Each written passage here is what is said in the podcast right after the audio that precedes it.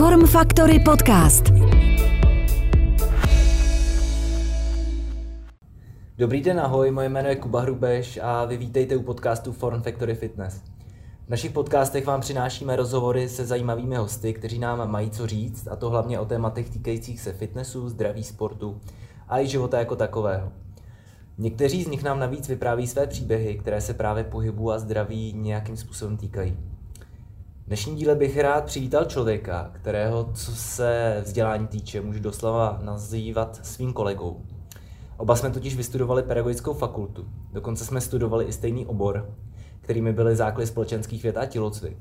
A musím říct, že už po prvním kontaktu jsem se tak nějak, nebo respektive jsem tak nějak cítil, že nám to spolu jako dvou vystudovaným tělocvikářům prostě bude šlapat.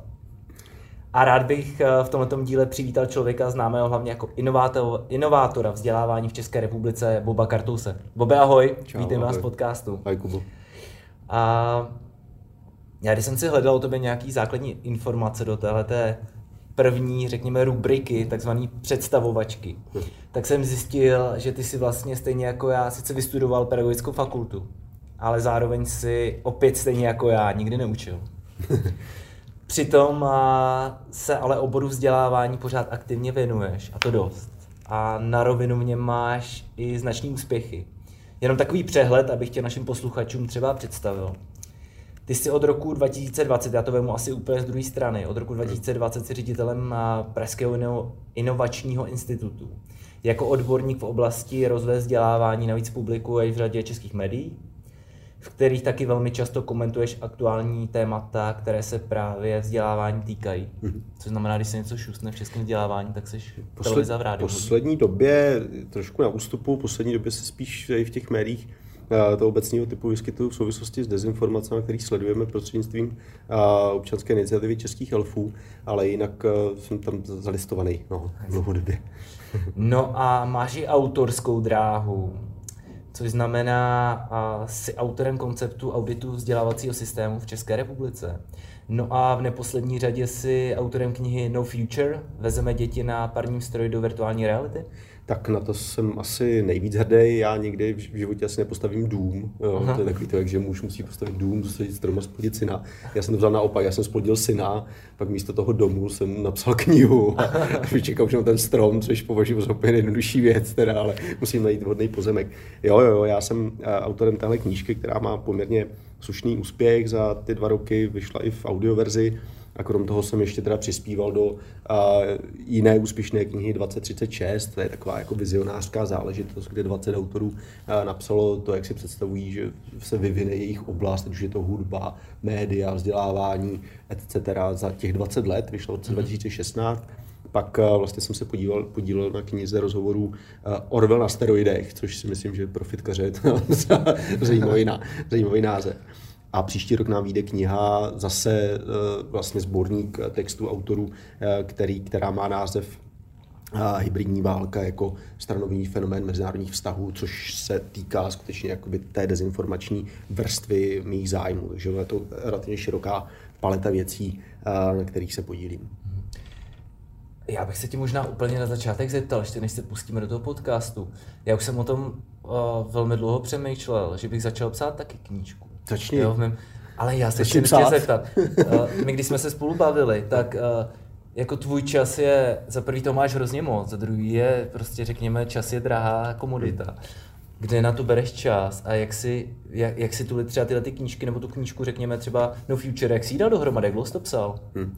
Psal jsem to od února devatenáct a odevzdával jsem to v červnu devatenáct, ale bylo to tak, že já jsem skutečně toho půl roku měl tak trošku volnějšího z hlediska jiných aktivit a jiných uh, úkolů, který jsem měl jako pracovní, takže jsem si na to dokázal vyhradit víc času. Uh, nicméně i tak to vzniklo vesměs o víkendech, kdy Uh, jsem si prostě sednul na dvě, na tři hodiny a, a za ty dvě, tři hodiny jsem byl schopen něco napsat. Já mám velkou výhodu v tom, že uh, mě psaní jde. Já se, jsem se psaním do značné míry po dlouhou část svého života živil a tím pádem jako pro mě není tak těžké ty uh, ty formulace převádět do psaného textu, aniž by to bylo nutné potom nějak zásadně přepisovat. S tím, že před tomu předcházelo několik let sběru vlastně té, těch informací, abych si je dokázal vtěsnat do nějaké komplexní představy o tom, kam vlastně z hlediska výchovy vzdělávání směřujeme. Plus teda je to vlastně taková hlubší sonda do života české společnosti. Není to jenom o výchově vzdělávání, tím pádem vlastně tím, že já mám takový široký spektrum zájmu a aktivit, tak vlastně to ke mně přichází v celku přirozeně. No a takže těch několik let sběrů si myslím, že je důležitých. Hmm. Myslím si, že takhle, spousta lidí píše knihy, ve kterých objevuje Ameriku, tak já jsem se tomu chtěl vyhnout a chtěl jsem napsat něco, co bude, co přinese, co bude mít nějakou přidanou hodnotu. Když to člověk přečte, tak aby si řekl, hm, tak jsem se tím zbytečně strávil x hodin času a nic mi to nepřineslo. Pojďme teda k tématům, protože jsme přece jenom takový fitnessu sportovní podcast. Tak všichni hosté mají stejnou jednu otázku. Bobe, co pro tebe znamená být fit? Protože já vím, a tam vlastně od, tom teď se vlastně i známe, co znamená, ty chodíš cvičit. Tak co to pro tebe znamená být fit? Mimochodem, my si pak uděláme fotku, takže ti posluchači naši uvidí na, třeba na našich sítích. Ale vypadáš super, tak nám řekni, co pro tebe znamená být fit?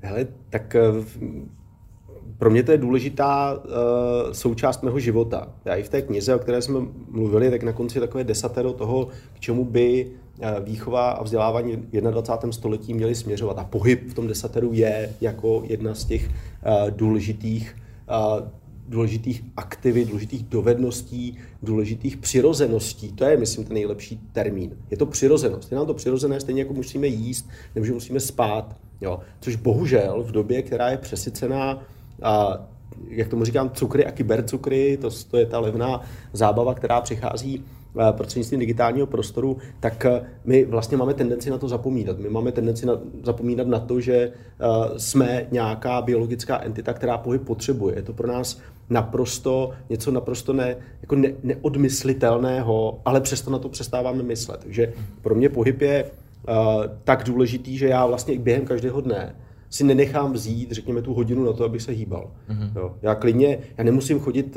na obědy do restaurace, já nemusím strávit hodinu v poledne tím, že půjdu někam na oběd, respektive snažím se ten den prostě vždycky si naplnit tak, abych tam ten, tu hodinu, a je mi to jedno, jestli to dopoledne, jestli to odpoledne, jestli to večer, tak abych tu hodinu měl. No a chodím do fitka, chodím do Form Factory mimochodem, protože mě to zároveň splňuje několik věcí. Je tam uh, relativně široká uh, možnost, uh, je to spektrum možností, které se tam nabízejí, je pro mě dostatečný a je tam sauna, takže to je, to je, to je prostě, to je, to je basic. Sa, saunuješ hodně?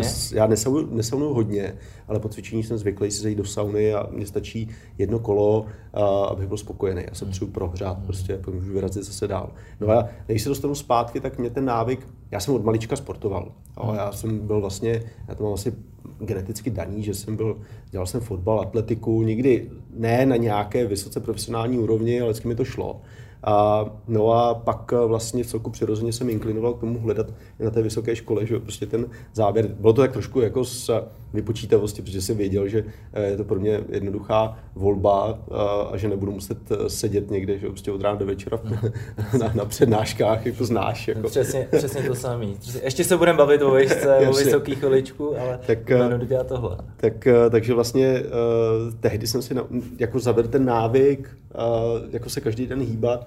A od té doby vlastně, řekl bych, že to má takovou pozitivní závislost. Já to prostě potřebuju k tomu, abych se cítil v pohodě, protože tady nejde jenom o to být fyzicky fit. Tady jde pro mě při relativně vysokých nárocích na to, co dělám, tak já potřebuju být, já potřebuji zvládat relativně vysokou míru stresu a nedokážu si představit, že bych to zvládal bez pohybu. Je pohyb tady v tomhle strašně pomáhá, můžu to doporučit každému, protože to, to, je, to je to nejlepší pozitivně myšleno narkotikum, který člověk může užívat. Vytvořit si vztah k vlastnímu, vlastně návyk, návyk na to, aby se skutečně každý den hýbal. Jak říkal kdysi na jedné přednášce český psychiatr Radkin Honzák, kdo si nenajde půl hodiny denně na to, aby se spotil, tak je blbec. To říkal Honzák, to neříkám já. Ty si teďka, ty si teďka, já jsem ještě, ještě navážu, já jsem teďka poslouchal a byl to podcast deníku, deníku N a tam naopak tvrdili a byla to výzkum profesora a teďka to nechci zkazit, myslím si, že to bylo z Cambridge, který tvrdil, že je vlastně normální se nehýbat úplně tak často, že to máme daný v genech, že je prostě pro nás normální být de facto líní, mm-hmm. jo. Že je to, že je to daný z nějakého prahistorického hlediska. A že vlastně lidi, kteří nemají tu tendenci nebo nemají tu chuť se hýbat, že si z toho nemají nic dělat, že je to normální úplně.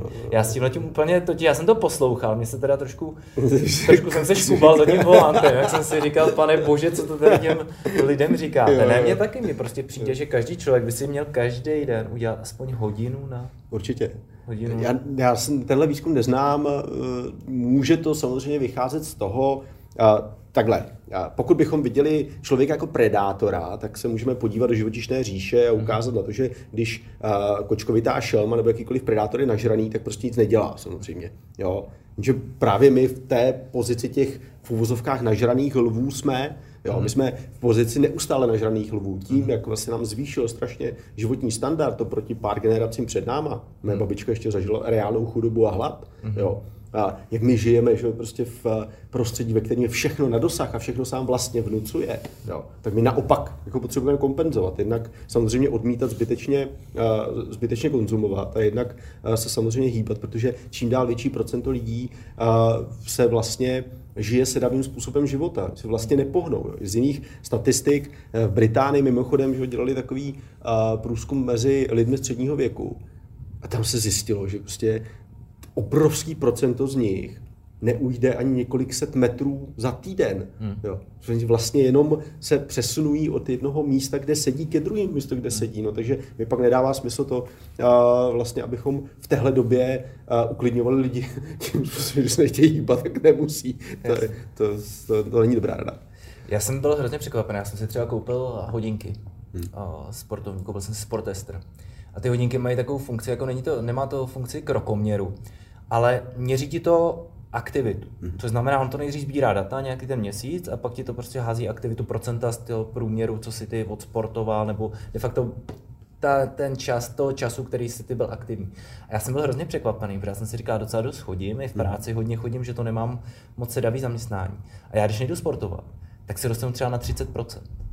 No, třicet procent je aktivity. Jasně. Takže některý, někteří lidé by podle mě, kdyby si ty hodinky vzali, tak budou třeba na pět procent. No, jasně, jasně. Určitě. Já si myslím, že vlastně, já myslím, že vlastně technologie v tomhle ohledu mohou pomáhat jako k zvýšení motivace. Jo? Myslím si, že v okamžiku, kdy člověk zjistí to, že jakoby ta, to množství pohybu, řekněme nějakého optimálního pohybu, který měl za den mít, tak jiné na pěti procentech, tak si, si nutně asi musí škrábat na hlavě a říkat si, něco není úplně v pořádku. Hmm. Jo. Jakože vlastně to může vytrhávat jakože z takové té a, představy o tom, že všechno je v pohodě, když nic nedělám. Hmm. A sami o sobě technologie ničemu nepomůžou. Je to vždycky otázka vůle a vždycky otázka motivace toho, vlastně se do něčeho pustit, kde hmm. si myslím, že je ideální vlastně začít tím, a, jako si vlastně určit ten pohyb, tu pohybovou aktivitu, ten sport, který mě nejvíc přitahuje. Já znám lidi, kteří prostě nejsou schopní běhat nebo jezdit na kole nebo dělat cokoliv individuálně, protože potřebují jo, nějakou interakci. Jo. Potřebují partu.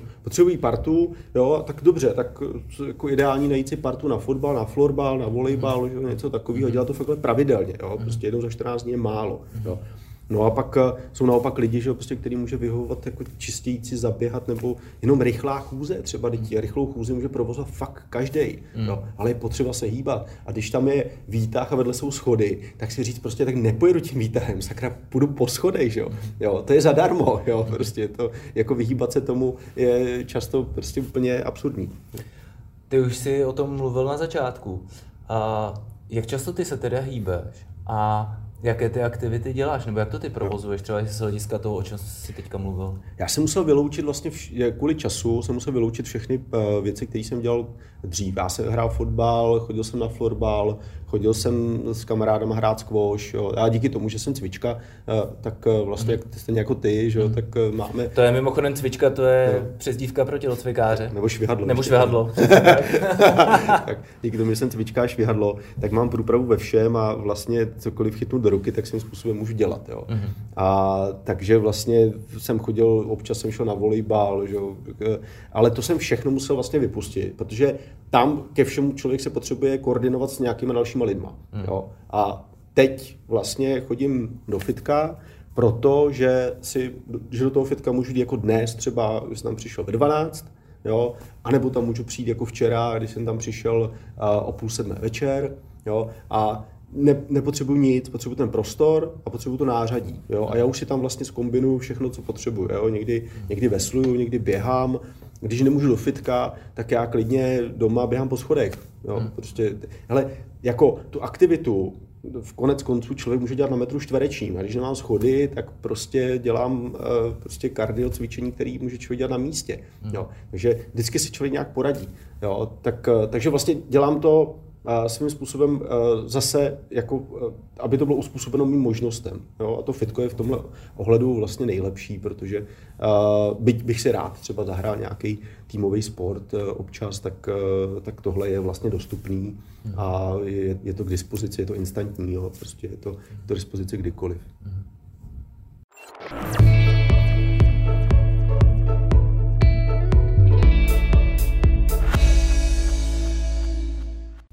Pojďme se teďka chvilku bavit o vzdělávání. A protože, jak jsme řekli, tak jsme oba, oba dva cvičky. A já si pamatuju vždycky, jak na fakultě, jak jsme měli kombinaci, a oba dva jsme měli vlastně základ společenských věd a tělocvik, tak na těch společenských vědách, nevím, jestli jsem měl ten pocit, na nás vždycky koukali tak jako trošku skrz prsty, protože se říkalo tělocvikáři, plná taška, prázdná hlava. Já. Tak jsme tam vždycky chodili s těma ruksakama, že jo, prostě po tom sportu na, do těch učeben a přemýšleli jsme o tom, jak a to ten filozof myslel a tak dále, vždycky jsme tam skládali ty bákle, jak tohle se nás vždycky říkalo.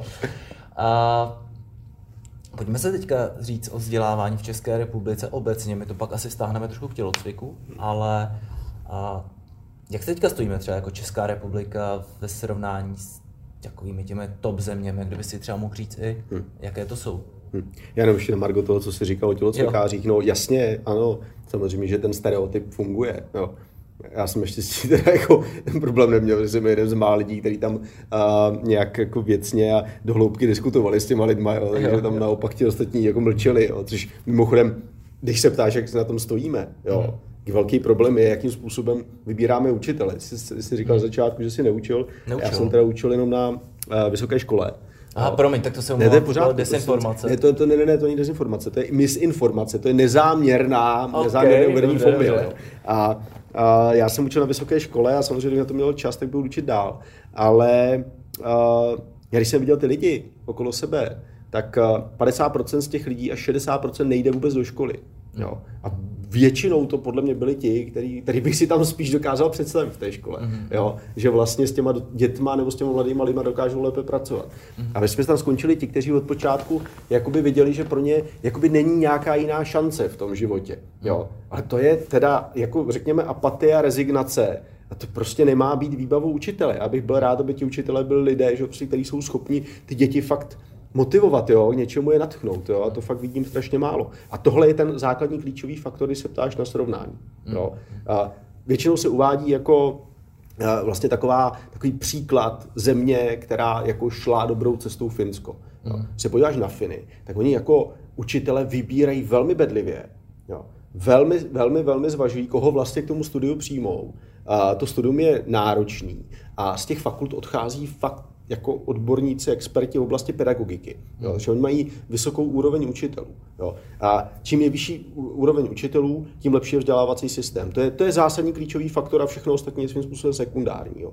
No a samozřejmě k tomu je ale potřeba, aby a, ta společnost do vzdělávání investovala. Jo. Když se zase podíváme na a, míru investic do vzdělávacího systému, tak ta je v České republice, byť už došlo k nějakým pokrokům v posledních letech, tak je svým způsobem někde pořád ještě mírném podprůměru. Jo. Skandinávci investují třeba o procento a půl, dvě procenta, Dánové až o třeba čtyři procenta H D P víc, což kdyby si posluchači měli představit, tak a, to jsou prostě stovky miliard korun. Teď jsem slyšel, včera ročně jsem poslouchal, že H D P České republiky je pět tisíc miliard třeba.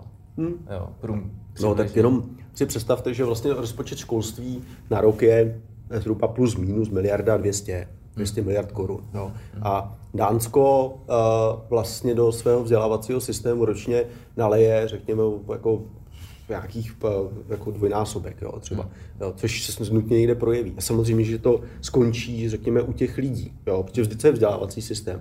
Vzdělávací systém je v drtivé většiny lidský faktor. Jo. Tam vlastně uh, ty technologie jsou tam relativně marginální. Jo. Technologie dneska nejsou problém. Jo. Prostě dostat do školy technologie není problém. Problém je, jak s nimi naučit uh, učitele a děti pracovat. Jo. A to je jenom jako příklad za všechny. Jo? Prostě tam se podíváte na všechny ostatní oblasti lidské činnosti, ať je to zdravotnictví, ať, je to, ať jsou to jakákoliv další oblast, jo? Ať je to jakýkoliv, jakákoliv oblast průmyslu nebo služeb. Jo? Všude jo? Prostě víceméně že prostě sleduje, se sleduje trend a technologie se okamžitě propisují do toho, jakým způsobem se mění to odvětví. Mm-hmm. Jo? Vzdělávání jako, jako vlastně rezi, je rezistentní vůči tady tomuhle je snad asi nejvíc ze všech oblastí. Jo. Takže tam si musíme uvědomit, že dochází k jakému si zvyšujícímu se, zvyšující se propasti mezi tím, na co škola připravuje, jak vypadá reálný svět. Jo. A my bychom měli tady tuhle propast co nejrychleji přemostit. Jo. Tak já doufám, že třeba natáčíme podcast teď v období sestavování nové vlády, tak já doufám, že to bude lepší. Aspoň ty indicie k tomu, tomu napovídají. A já se chci zeptat, proč se nikdy neučil, jestli to není otázka na tělo? Ne, vůbec, vůbec. Mě se ve třeťáku na, na výšce narodil starší syn. Aha. A já jsem se musel začít vysloveně ohánět, protože my jsme neměli nic.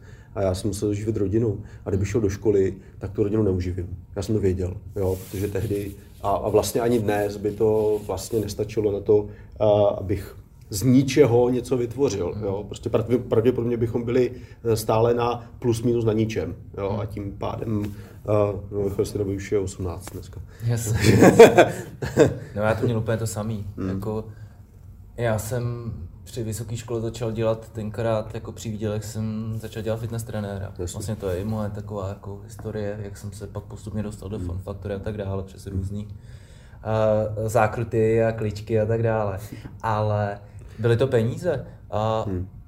Ta situace, co já takhle teda sleduju, aspoň zpovzdálí, tak já mám třeba kamarádů, spoustu tělocvikářů, co doopravdy mm. nastoupili.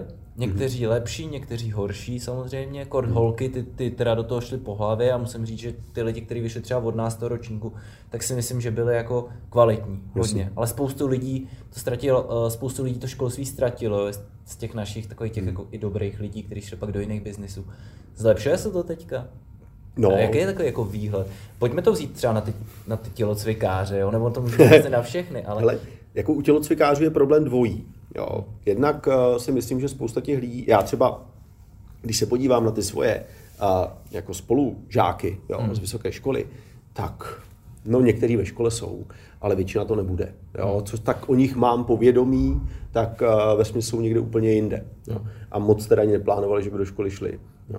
A u tělocvikářů je dvojí problém, jednak jako, řekněme, ta společná nízká motivace pro řadu z nich jít učit, a jednak i podoba toho tělocviku a jeho váha jo, ve škole.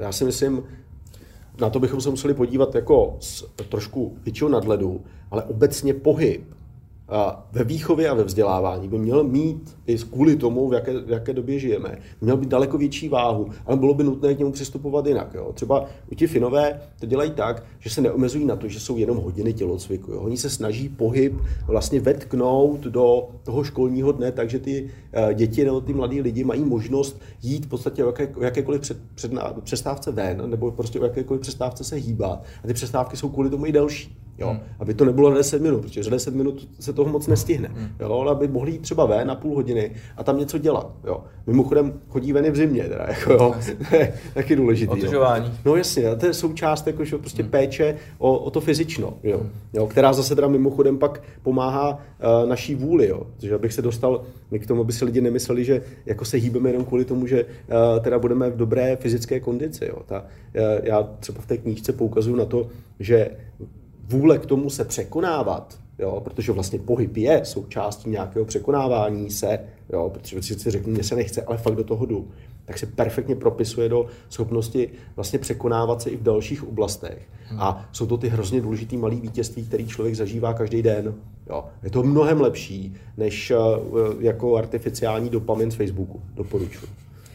A Já kromě natáčení podcastů tak dělám ještě další věci a hodně spolupracuju s mladýma sportovcema, nebo jako s dospělými, ale hodně i s mladýma, protože já si vždycky říkám, že platí takový to, takový to pořekadlo kout, kout železo, dokud je žhavý, no, tak si říkám, že čím mladší, tím je to jako ne, čím mladší, ale... Se říká ohýbat proutek, dokud je mladý. Přesně, tak děkuju, děkuju.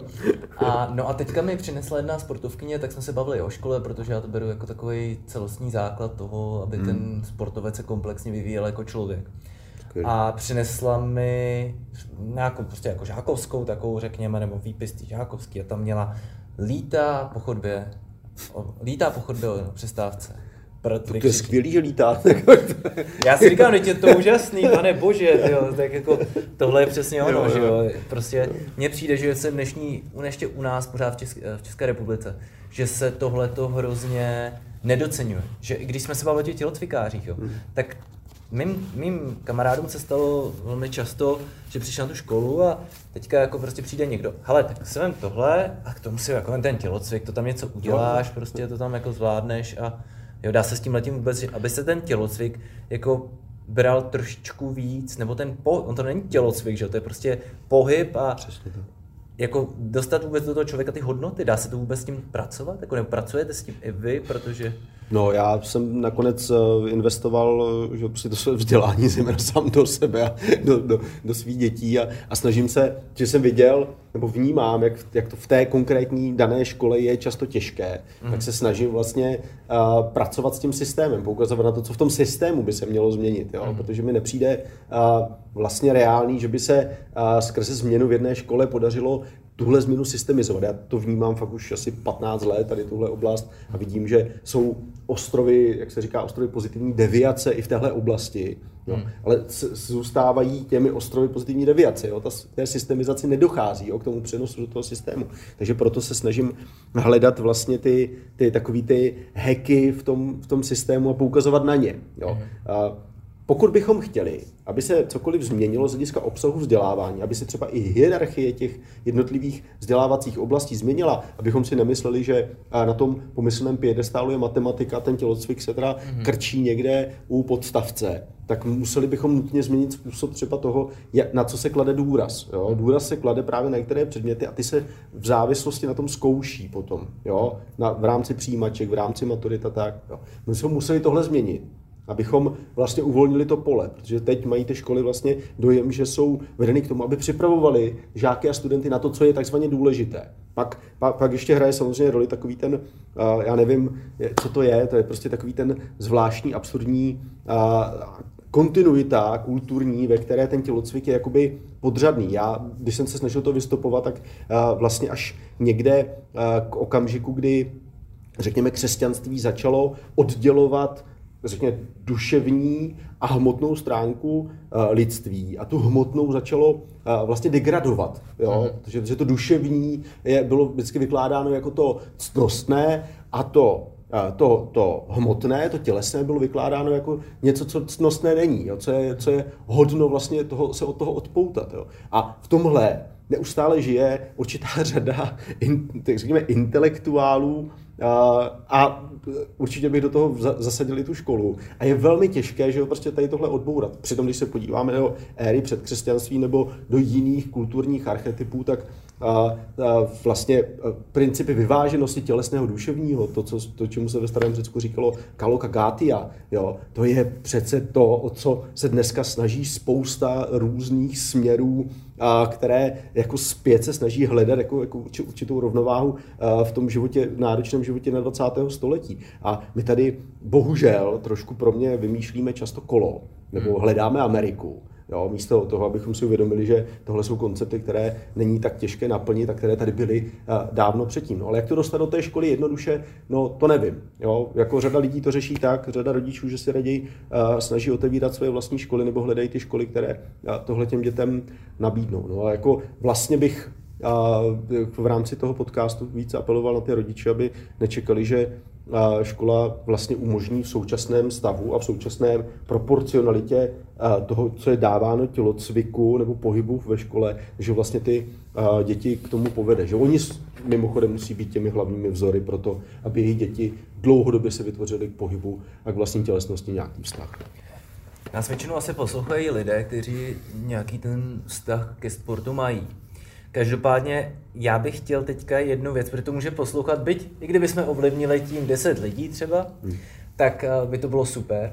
Tak představme si situaci, teď to poslouchá někdo, kdo cvičí a neustále se pře se svým kamarádem o tom, proč by ty jeho děti prostě měly taky se hýbat a tak dále. Mohli bychom si říct nějaký výhody doopravdy toho tělocviku a proč určitě asi za nás dva s tím asi souhlasíme, proč by se nemělo dít to, že ty rodiče těm dětem ten tělocvik ať z jakéhokoliv důvodu omlouvají, protože to jo. mi přijde, že je takový ten jo. nešvár. Jo, jo, jo, no to se začalo hodně dít a, a byl to jakýsi výraz svobodomyslnosti, ale to je zase jako jakýsi, jakési nepochopení toho, že a, jako tělocvik nebo jako vztah k pohybu by měl být pevnou součástí našeho života. No, v prvé řadě si myslím, že pro jakéhokoliv rodiče, kterého tohle uh, trápí, nebo ho to napadá, nebo možná se nad tím ani nezamýšlí, tak by si měl uvědomit, že spokojenost s vlastním životem těch dětí v dospělosti bude do značné míry závislá na tom, jak budou spokojeni se svou vlastní tělesností.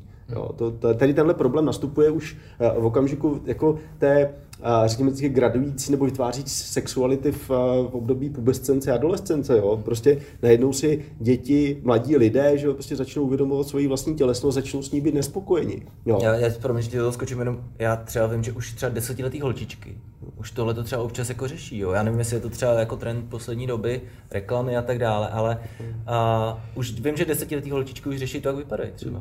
Na jednu stranu vidíme, že až je obsedantní uh, potřebu se zabývat vlastním vzhledem. Hmm. A na druhé straně jako vlastně zvyšující se prvky takové patologie, jako je třeba růst nadváhy, obezita, hmm. jo, což je evidentně způsobeno tím, jak to už jsme tady říkali, vlastně sedavým způsobem a vlastně nadbytečností, nadprodukcí a tím, že vlastně neustále nám jako uh, vlastně něco vnucováno k tomu, abychom něco jedli. A když jsi tady mluvil o tom coachingu, uh, nedávno já jsem byl na křestu knížky Mariana Jelínka, to je tvůj vlastně kolega. Ale dneska dneska no. jsem se koukal na to, kdy má přednášky, zjistil jsem, že to má mimo Prahu. Já to furt to sleduju, kde to má, protože já na ní už hrozně dlouho chci jít, hmm. cokoliv, tak. protože já poslouchám, co on vydá, tak já to poslouchám, protože to je člověk prostě mýho střihu, řekněme. Tak, on, oni tam vlastně s, s paní Červenkovou, spolu, spoluautorkou té knihy, vlastně toho rozhovoru, tak tam citovali právě tu moji knihu, mě pozvali na křest jako hosta, tak jsem měl možnost jednak do té knihy, že si jako velkou část ní přečíst. A pan Jelínek tam poukazuje na to též, prostě v takovou jako vlastně převažující letargii v tom, jakým způsobem vlastně úplně rezignujeme na, na to, že vlastně bychom té, tomu konzumnímu způsobu života a sedavému způsobu života měli vytvářet nějakou rezistenci a vlastně s tím bojovat. Takže abych se vrátil k té otázce, ta kniha se jmenuje mimochodem Život na úzdě, vyšla, jak jsem říkal, nedávno. A určitě pro lidi, kteří by si chtěli chtějí najít nějaký hlubší vztah k pohybu, tak bych doporučoval. A pro rodiče ideálně, aby se nad tím zamysleli. A aby se zamysleli hlavně nad tím, co vlastně může způsobit to, že ty děti si a, skutečně vytvoří ten dlouhodobý a, vztah k pohybu. Podle mě, a to je mé nejlepší vědomí a svědomí, nestačí děti vozit na sportovní kroužky, i když ti rodiče třeba už mají tu vůli něco takového dělat. Uh-huh. Ale sami s nimi ten pohyb dělat. Jo. Uh-huh. V okamžiku, kdy oni tam chybí, jako ten hlavní element, ta hlavní autorita, tak vlastně ty děti se dlouhodobě nemají o co opřít. Mají dojem, že vlastně pohyb patří dětství. Jo, že v okamžiku, kdy přijde právě ta adolescentní vzpoura, že prostě jako je pravděpodobně na sportních dětství, že prostě který jako řeknou sorry. Mámo, táto, jako už stačilo, já už si jdu svojí vlastní cestou. Ostatně, co ty mi chceš říkat, jo? Prostě ty se nepohneš, jo? Mm. Tak no, by si uvědomili, že takhle můžou vytvářet tu past jako budoucnosti uh, svým vlastním dětem. Mm. No a uh, chápu, když omlouvají tělocvik uh, tam, kde ten tělocvik nedává smysl. Jo? To tak ostatně jsme se sami tady bavili mm. o tom, že máme zkušenosti s lidmi, kteří se chovali až řekněme mírně sadisticky. Jako, no, to bylo, to já jsem chodil v devadesátkách no, no, do školy, no. a, a na, na základní školu jsem chodil v devadesátých letech a na přelomu tisíciletí pak už, no. já jsem osmdesát sedm ročník. Ale já si pamatuju, že naše učitelka nás tahla třeba za vlasy ještě, jo. No. Taková ta, jo, já jsem ještě zažil tyhle ty, jako, myslím, že z toho nejsem nějak pokřivený, že se jako no, nic tak... nestalo, to je asi, asi jiný téma, ale... No, říkaj, počkejte, já jsem byl deset let starší a tehdy to byla norma, tehdy se nikdo jako ne, nestěžoval, že jo, prostě v osmdesátých letech v československé škole bylo normální, že učitelé fyzicky trestají děti, jo, a tělocvik byl fakt jako pojímán svým způsobem armádně, jo. No, my jsme měli asi výhodu v tom, že jsme byli takový jako ohební a gumoví a jo, jo. A, a, a rychlý a silný, ale prostě fakt byli děti, kteří trpěli vysloveně. Jo. A to je taky to, no, jak tohle to, že ho udělat, aby ten, protože my i tady, když nám sem, někteří klienti nám sem přijdou a my se s těmi lidmi samozřejmě snažíme bavit, že? Hmm. Jo, to jde samozřejmě, Ještě. máme x tisíc klientů, takže to není možné vždycky, ale snažíme se být co nejvíc té interakci hmm. a zjišťujeme, že někteří, někteří lidé nám sem chodí a prostě jim třeba dvacet pět, dvacet šest Jo, a je to poprvé, co se vůbec jako hýbou, jo, protože zkusili ten tělocvik, špat, špatná zkušenost a jako teďka se začnou hýbat. A ono to pak samozřejmě nejde úplně tak lehce, že jo, protože ty pohybové vzory a všechno, tak to chytáš hlavně v tom dětství, že jo, kdy to člověk jako nasaje, takový ty přesně, co říkají Marian Jelínek, prostě první pohyby s hokejkou a tam člověk chytá mm. takovou tu všestrannost yes. a všechny tyhle ty yes. věci. Yes.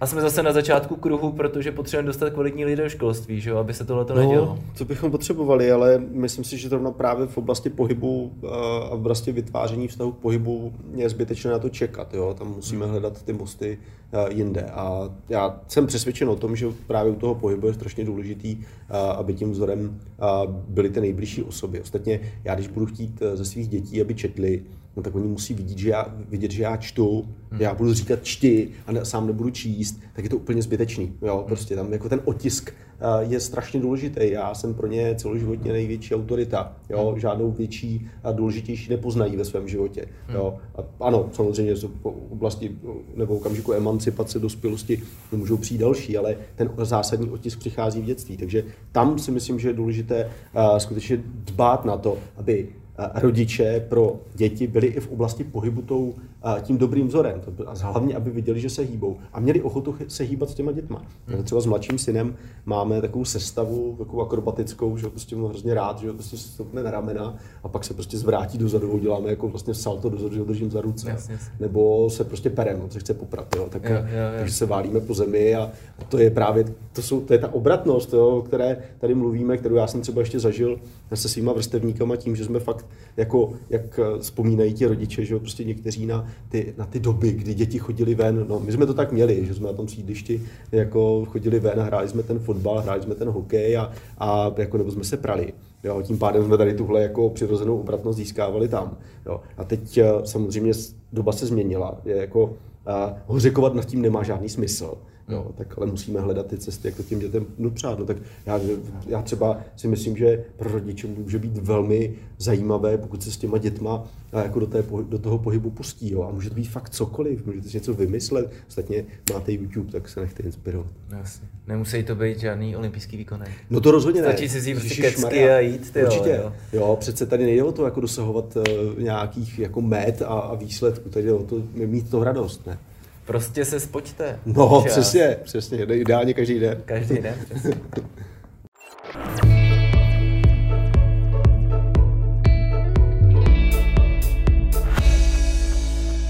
Připravujeme děti na svět, který nenávratně zmizel. Vezeme děti na parním stroji do virtuální reality a tvrdíme jim, že je to pro ně prospěšné. A tato kniha tvrdí opak a snaží se ukázat, jaké dopravní prostředky vedou společnost místo do minulosti, do budoucnosti. Tak to je citace z tvojí knížky No Future. No, to je... Mohl bys to nějak okomentovat, třeba to stáhnu, jestli to vůbec jo, jde k tomu tělocviku. Jo, jo, jo, jasně, jasně. Uh... My jsme se velmi rychle s tím, jak se otevřela digitální dimenze někdy na přelomu tisíciletí a jak rychle, že prostě jako takhle intervenu, jak se vlastně dostala do našeho, do našeho života, jak rychle se stala jeho součástí a vlastně začala spoustu věcí přebírat, gravitovat, vtahovat, jo. Tak jsme se, tak vlastně jsme se dostali do jiného světa, jo. Do toho jiného světa se rodí i děti, jo. Já jsem říkal, já mám dvě v současnosti, starší synovi je osmnáct, tak tam už ten rodičovský vliv jako pomalu teda, jako odchází, a mladšímu je v současnosti šest. Jo. A oni mezi sebou už mají velký rozdíl v tom, do jakého světa se narodili. Jo. Můj syn se ještě narodil do světa, ve kterém nebyly mobilní zařízení třeba. Jo. Ale můj mladší syn už se narodil do světa, kde mobilní zařízení jsou. Jo. To je changemaker obrovského významu. Jo. Takže uh, samozřejmě současné děti jsou svým způsobem taky vtahovány do toho digitálního prostoru. A teď si dovolím jednu tady, jednu commercial. My jsme byli s mladším synem teďka na filmu, který se uh, jmenuje Ron Porouchaný robot. V angličtině se to jmenuje uh, Ron Gone Wrong. A je to úžasný, to skvělý, prosím vás, běžte na to. Běžte na to s dětma, zejména pokud je mezi deset a patnáct lety, ale třeba i mladší o něco. Protože tam je krásně vidět, co to vlastně s tím, s tou dětskou dušičkou dělá v okamžiku, kdy je vlastně nekontrolovaně vtažena do digitální sféry, ve které, že jo, prostě jí mesmerizují sociální média, hry a všechno tady tohle. Hmm. Co to všechno má za, vlastně za důsledky, jo? Jaký galimatiáš pak ty děti v hlavě mají. Jo? A to je věc, která se týká, když to chceš táhnout pohybu, právě uh, i Vlastně, je, to, je, to, je to určité riziko toho, že vlastně pokud rodiče si nechápou, a jak nebezpečné to může být, tak samozřejmě ty děti můžou nechat. Jo. Můžou se tam nechat úplně utopit. Jo. Což má za následek pravděpodobně to, že, a jak to vidím, že jo, prostě i ve svém okolí, že spousta dětí ztrácí jakoukoliv motivaci dělat cokoliv jiného, než se ponořit do toho digitálního prostoru. A buď to, že jo, prostě něco, že jo, prostě povrchního dělat na sociálních sítích, anebo se utápět v digitálních hrách, jo. Což samo o sobě v určité míře nemusí být vůbec špatně, jo. Naopak znám třeba hry, které jsou úplně skvělý, jsou výborný, jsou rozvojový a vůbec nejsou takzvaně vzdělávací, jo.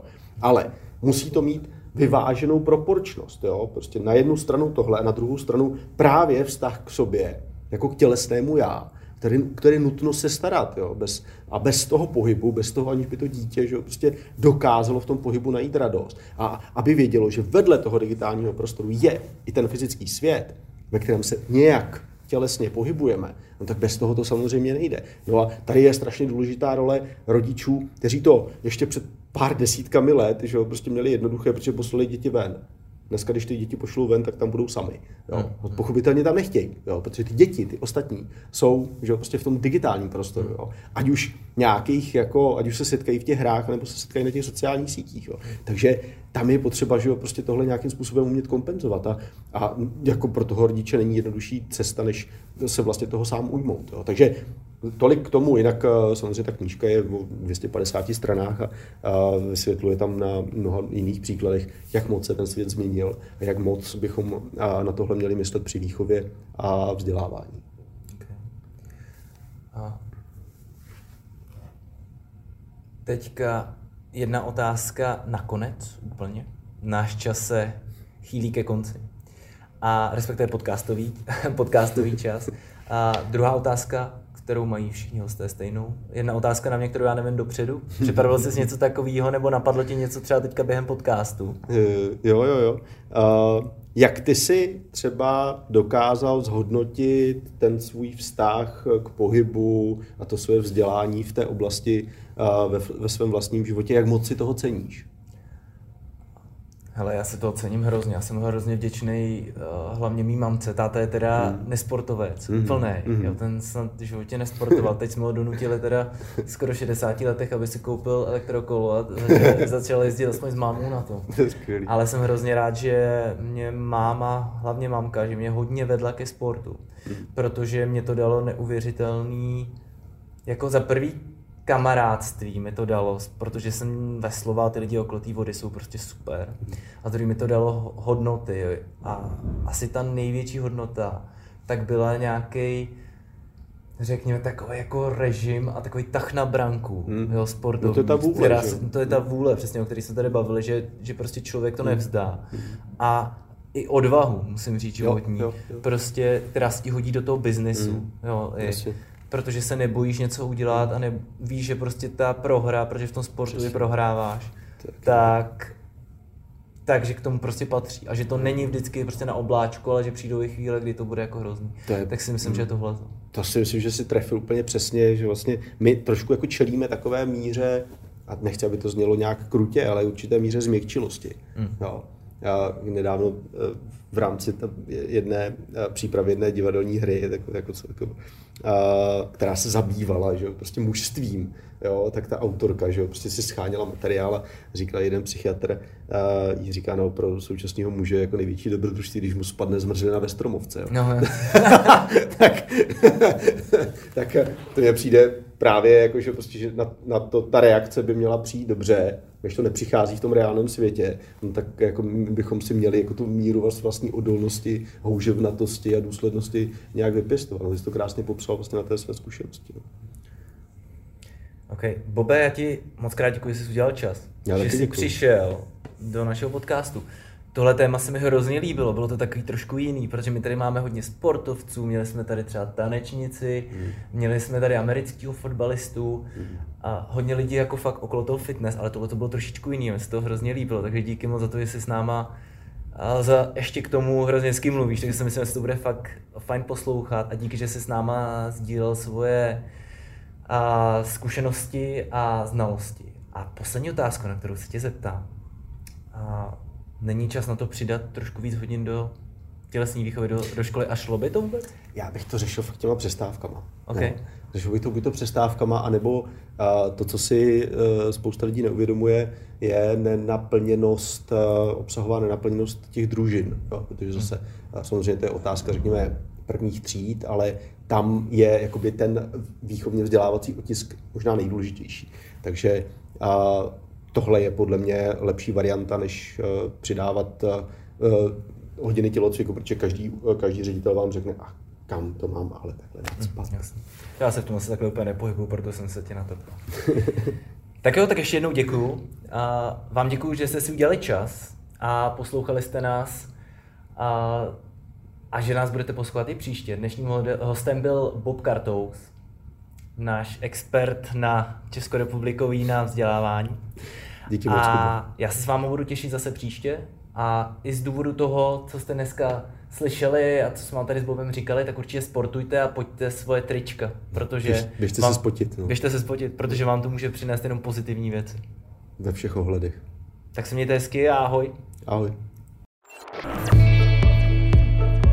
Form Factory Podcast.